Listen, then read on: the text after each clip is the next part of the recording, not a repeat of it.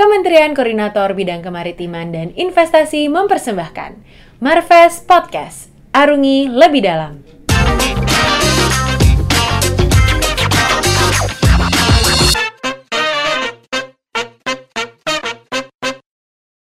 Halo, kenalin. Saya Riza Fairuza. Uh, iya, halo, salam kenal. Nama saya Wisma Yotri Ratno. Ya, kita beralih, kita masuk ke pertanyaan nih, Mas. Di Deputi Bidang Koordinasi Kedaulatan Maritim dan Energi itu gimana? Itu apa sih? Apa aja sih Mas yang dikerjain?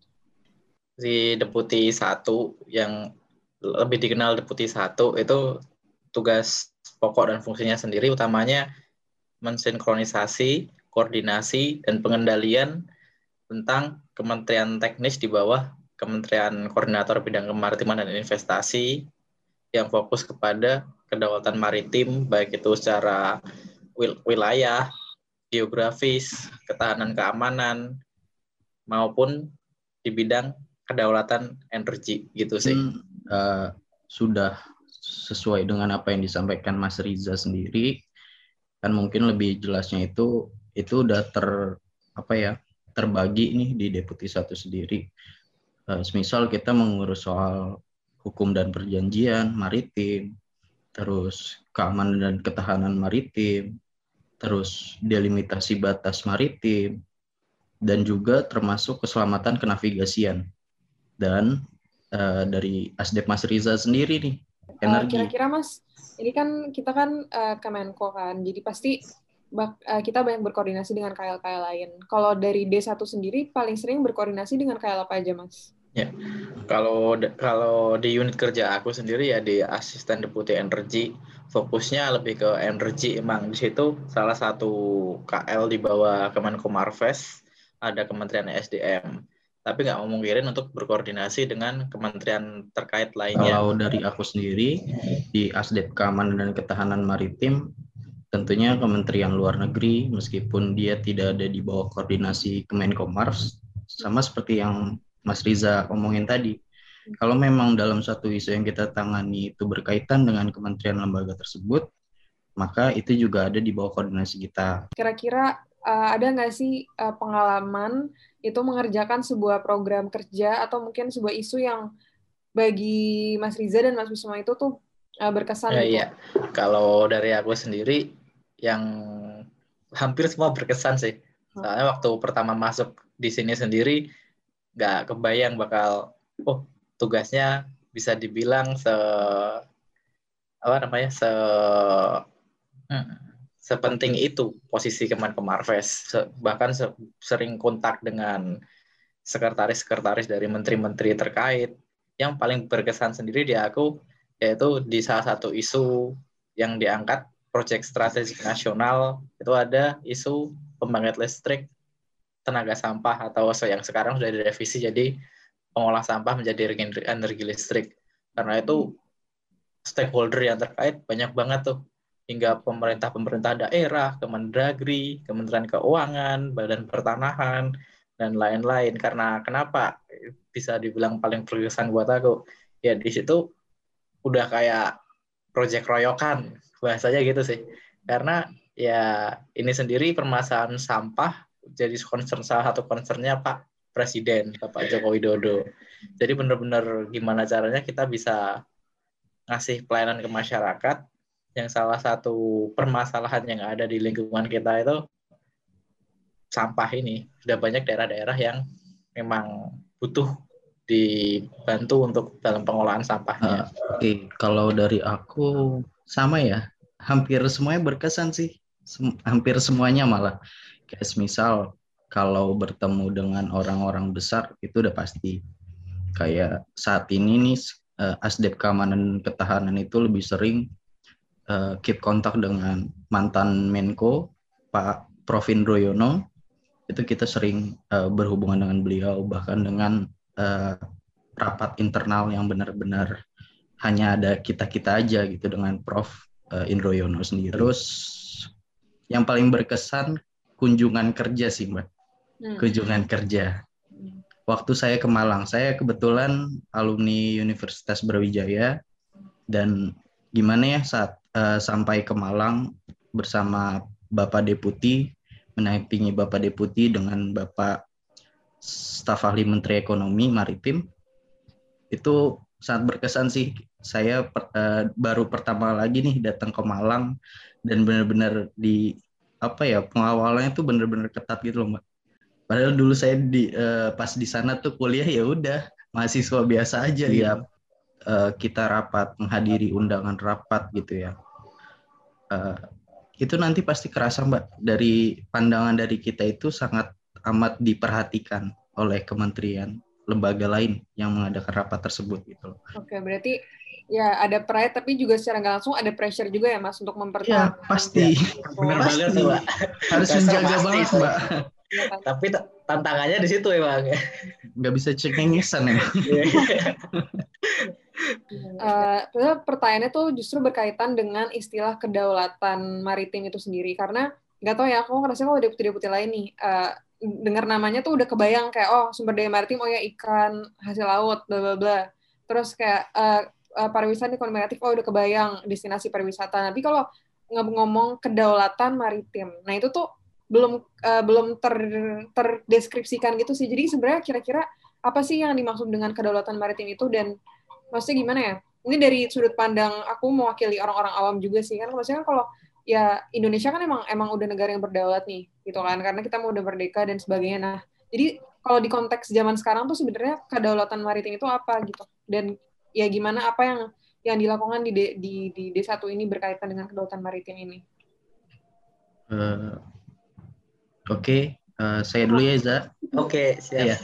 mungkin kalau simpelnya dari aku gini sih Mbak. Kita pahami dulu di sini konteks dari berdaulat uh, itu berdaulat itu sendiri. Nah dari situ baru kita tahu nih kedaulatan maritim itu apa. Ya kan? Kalau dalam kedaulatan maritim, deputi bidang koordinasi kedaulatan maritim ini kita pahami di mana uh, mandi mandiri mengelola lautnya dan berperan serta aktif dalam peran-peran internasional gitu. Ini sih yang aku pahami dari konteks uh, apa eh, pengertian berdaulat itu sendiri dan berdaulat secara maritim gitu ya. Apalagi Pak Jokowi sering kali eh, menyebutkan nih Mbak eh, Indonesia sebagai poros maritim dunia dan juga di RPJMN kita juga udah jelas mewujudkan Indonesia sebagai negara yang berdaulat, mandiri, berasaskan gotong royong gitu kan. Itu kan udah jelas, jelas banget tuh Mbak. Nah, uh, jadi kalau menurutku sendiri uh, kedaulatan maritim itu adalah upaya kita nih untuk mencapai uh, Indonesia yang mandiri untuk mengelola lautnya dan berperan aktif dalam dunia internasional gitu loh. Karena kan seperti yang Mbak Pami sendiri kalau kita negara berdaulat, kita udah di uh, udah diakui nih oleh internasional.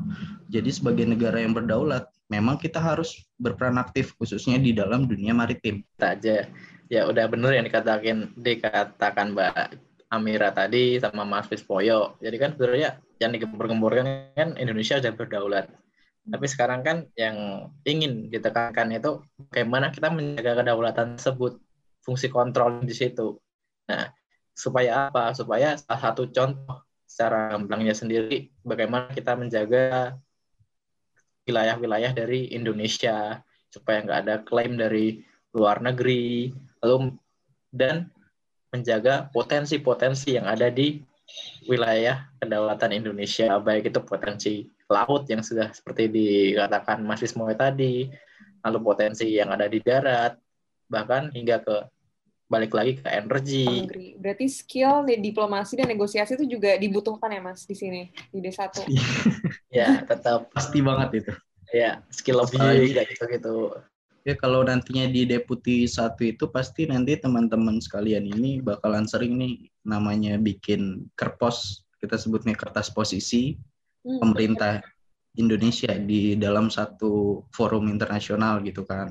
Hmm. Kalaupun yang saya jalani sendiri itu ada HLP SOE, Sustainable Ocean Economy, di mana itu beranggotakan 14 orang, dan memang di forum itu kebetulan Bapak Deputi Basilio uh, ditunjuk sebagai delegasi utama dari Indonesia. agak beda ya sama Mas Wismoyo karena karena emang dari tupoksi unit kerjanya sendiri berbeda.